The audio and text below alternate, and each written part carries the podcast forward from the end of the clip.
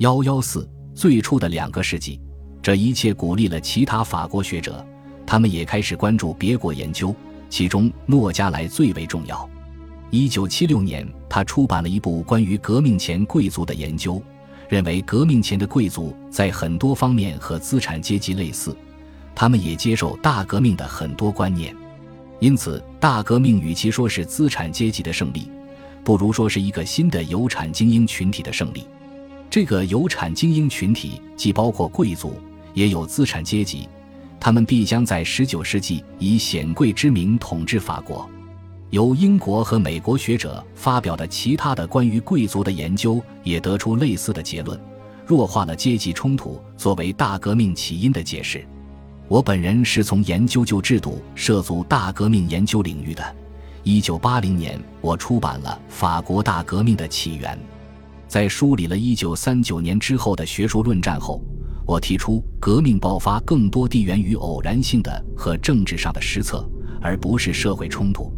也就是说，是大革命创造了革命者，而不是革命者发起了大革命。实际上。修正派的研究慢慢的颠覆了大革命起因的经典解释，而且越来越让人觉得可信。苏联进入二十世纪八十年代以后举步维艰，这也同样损害了那种纪念式的历史书写传统。一九一七年以后，这种传统一直仰仗苏联的成就才得以维持下来。一九八二年索布尔去世后。左派阵营里就再也没有任何一名重要的人物能够重建一度占据支配地位的解释了。社会党的总统弗朗索瓦·密特朗宣布，大革命两百周年纪念将在一九八九年举行。他选择的主题毫无疑问是代表自由派的，将大革命看成是宣扬人权的，与恐怖毫无关系，也不提及恐怖。这就等于是接受了弗雷和里歇在一九六五年提出的观点，但是弗雷没有止步。一九七八年，他重印了发表于一九七一年的那篇重要檄文，并出版了一本包含一系列论文的英译本《思考法国大革命》。弗雷呼吁一套全新的解释模式，赶走社会分析，也包括他自己之前提出的革命策划的解释。弗雷说：“之前只有两位史家提供严格的对大革命的概念化，这就是托克维尔和科班。这两人都是一种挑战，但至少托克维尔还是英语世界比较熟悉的。科班是大革命遗产的公开的敌人，他从二十世纪四十年代早期开始就没有被严肃的对待过。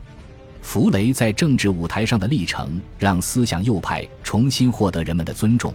二十世纪八十年代，他们宣称恐怖从一七八九年那一天开始就是内在于革命的。这种分析方式在前一个世纪已然成熟了，但是他本人对宗教因素并不关心，这似乎让他和最古老的敌对传统有所区别。但是不久，宗教的维度也浮现出来了，忘带问题重新唤起了人们的兴趣。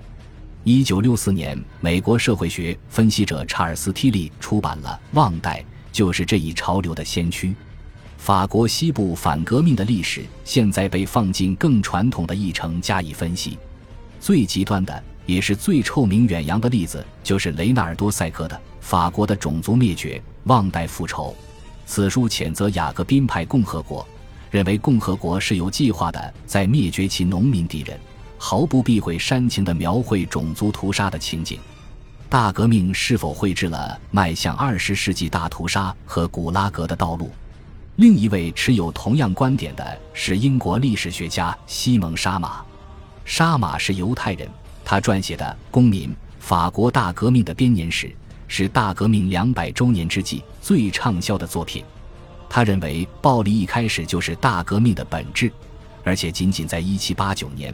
恐怖就导致很多人死亡。沙马认为，一七九四年罗伯斯庇尔的倒台便意味着大革命的结束，这和马蒂耶的叙述完全一样。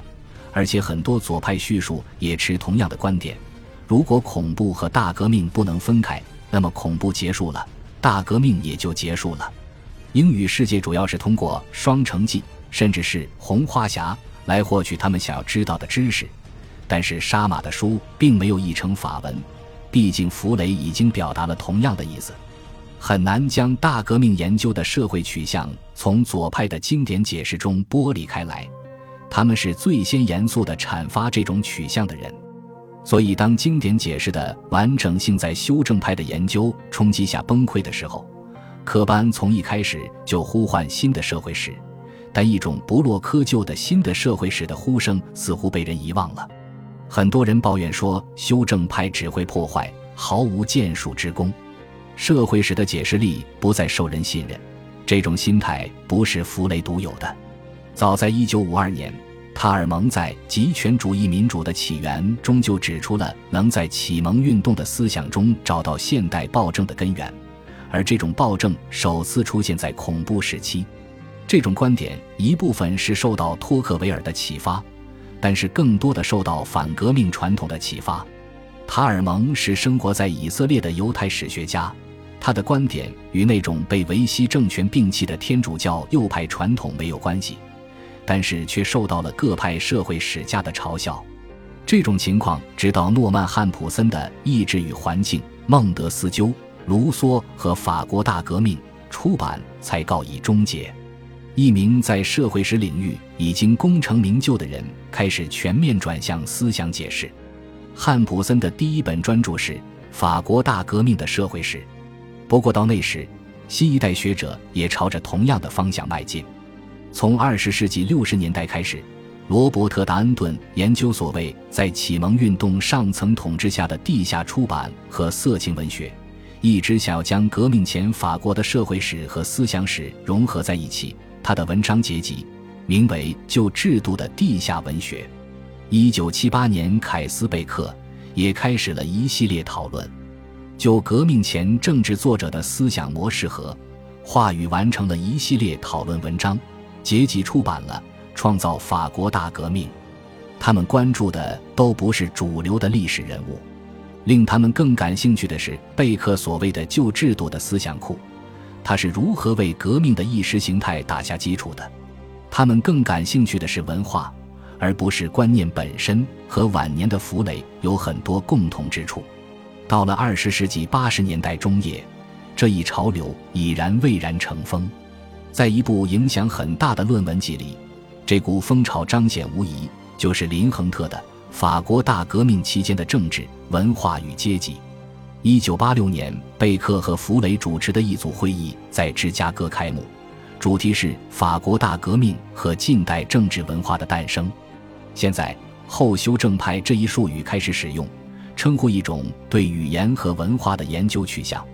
在这种研究取向中，大革命基本上被看成是一种更深层趋势的表征，比如某种公共舆论的浮现，基于哈贝马斯1962年出版的《公共领域的结构转型：对于资产阶级社会范畴的研究》的理论构设，以及君主制的去神圣化，梅里克的《18世纪法国君主制的去神圣化》，或者可以参看公共生活中的边缘群体研究，比如琼兰德斯的。法国大革命时期的妇女和公共领域，一九八九年的两百周年纪念之际，也是这本牛津法国大革命史第一版问世之际，恰逢苏联解体。至此，活跃了大半个世纪的左派解释也寿终正寝。二百周年纪念的特点，便是引发了全世界范围的论战。弗雷宣称自己是赢家。除了少数想要将雅各宾派和恐怖分离开的艰苦努力之外，比如伊格内的《超越德性的善》，法国大革命时期的雅各宾派，年轻一代的学者还没准备好要重振经典解释。在法国，大革命的研究在一九九七年弗雷去世后就一蹶不振。即便之前，法国的研究也更多追随的是大西洋彼岸的学术风气。比如沙尔杰的《法国大革命的文化起源》，科班和泰勒开创的修正派解释逐渐被法国同行接受，不过只是被诡异地称为盎格鲁撒克逊人。此外，后修正学派也在世纪之交树立了自己的霸权，这基本是一场北美的运动，发生在一个思想潮流激荡的世界里，而在那里已经没人信奉马克思主义了。恭喜你又听完三集，欢迎点赞、留言、关注主播，主页有更多精彩内容。